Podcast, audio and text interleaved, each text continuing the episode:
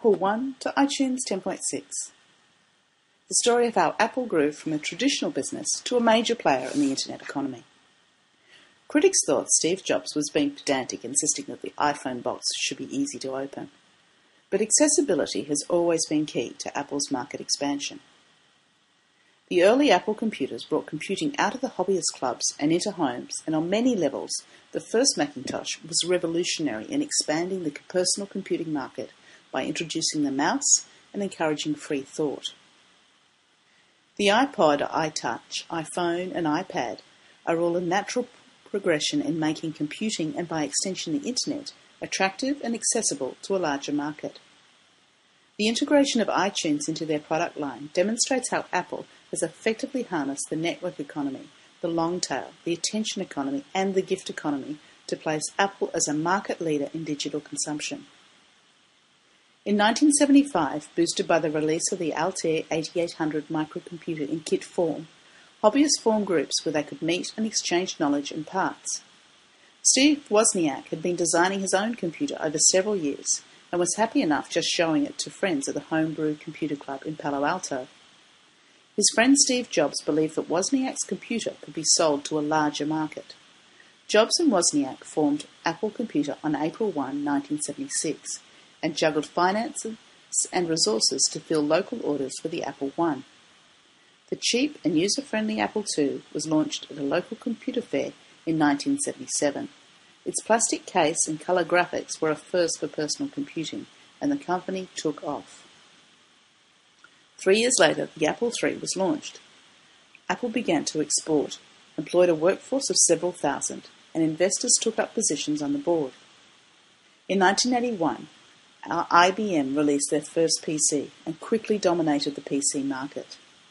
Sales weakened in a saturated market and Apple let go of 40 employees. Jobs realized that Apple needed a proper CEO to compete with IBM and wooed John Sculley from Pepsi Cola to be the new Apple CEO. John Sculley focused on product, but Steve Jobs believed the future was really in software. In 1982, the word Internet is, was used for the first time. In January 1984, four companies ran ads for their new computers during the Super Bowl, but it was Apple's bold ad for the Macintosh that went viral. It was recorded and shared on home VCRs and featured on the evening news broadcasts. Apple's message was viewed as a landmark in gender and in individual empowerment. Later that year, the domain name system was established with the network addresses identified by extensions such as .com, .org, and .edu. At this time, the Internet was a network between government, academics, and contractors, so .com was probably short for company rather than commercial, and commercial activity on the Internet was yet to be sanctioned. Symbolics.com became the first .com registration on the Internet on March 15, 1985. Despite the promising release of the Macintosh the previous year, 1985 was a bleak year for Apple, and they posted their first loss. There were no product upgrades in 1984, so demand dropped considerably and supply chains were overloaded.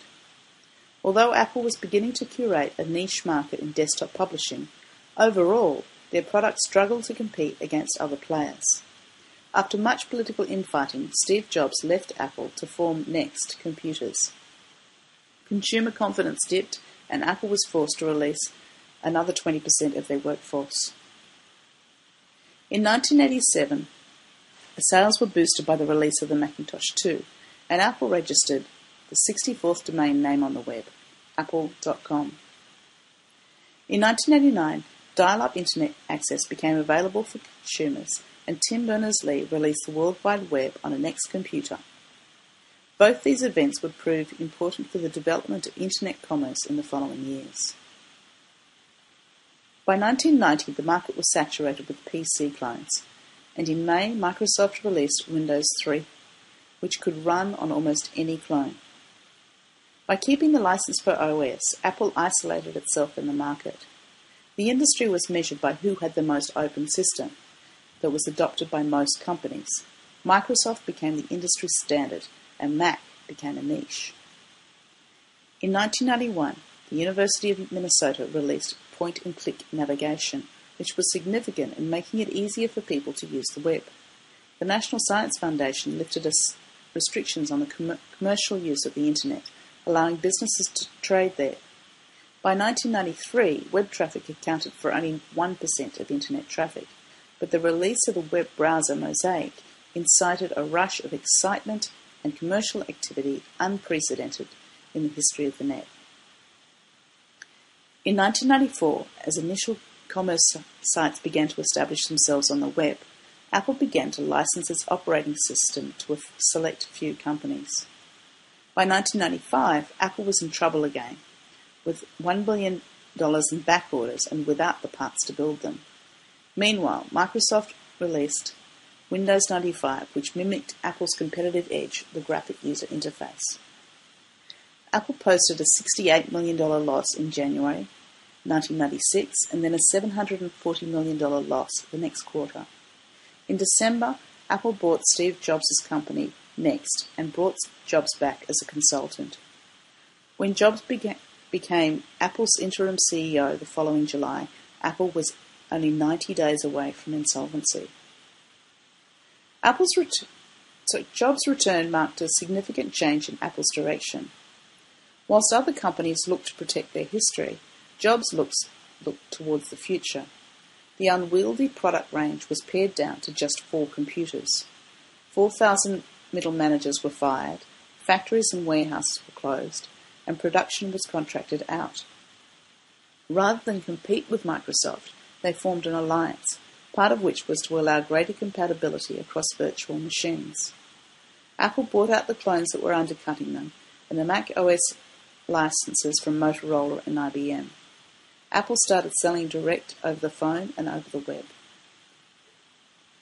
In 1998, the final stages to privatising the Internet backbone were completed, and the commercial potential of the Internet was beginning to be realised. The Apple Store was the third largest e-commerce site on the web, and Apple was profitable again. The new iMac held the excitement of the internet and the simplicity of Macintosh, and was enormously popular. By 1999, 150 million people were online, and e-commerce was the new way to trade. But the internet also made it easy to share files, such as music, without providing a legal way to do so. College student Shawn Fanning developed Napster, a user-friendly application that specialized in sharing music files across the Internet, regardless of copyright infringements. By this stage, a flood of businesses had gone online, but often without a clear business plan or revenue model. By March 2000, investment capital dried up, overinflated stock values collapsed, and the dot com bubble burst. With a solid business plan and a reputation for quality and, and innovation, Apple survived the dot-com bubble, although sales were slow throughout the industry, and they posted a loss for the first time in three years. Again, Apple responded by looking towards the future and purchased the new MP3 player software SoundJam MP. On January 9, 2001, the SoundJam software was released under a new name, iTunes, and was downloaded by more than a million users in just a few months. It was released as free software, but more importantly, it provided a platform for further profits. In response to the slowing down of the technology industry, Apple addressed the boom in personal electronic devices, developing Mac only applications that added value to these devices iMovie, iDVD, and iTunes. Apple's aim was to make the Macintosh the digital hub in the new digital life. As other companies moved online, Apple increased its brand awareness by opening more stores across the US, selling third-party digital lifestyle products. In October, the first iPod release diversified Apple away from computers, and yet with iTunes 2 built in, customers would discover that the iPod worked best when paired with a Macintosh. Meanwhile, the Ninth US Circuit Court of Appeals in San Francisco ruled that Napster was violating copyright laws and ordered it to stop distributing copyrighted music. In 2002, Apple produced the first flat panel personal computer, the iMac, and the subscription-based service .Mac, encouraging users to use the Internet for data management. Apple's new generation of iPods were cheaper, had greater capacity, and were more compact.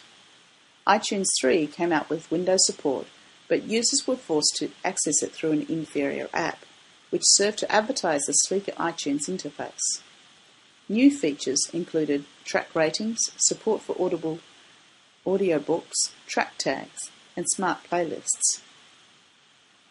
By 2003, illegal music downloads were estimated at 2.6 files each month, but in April, Apple entered the digital music market, releasing iTunes Music Store in the iTunes 4 sidebar menu.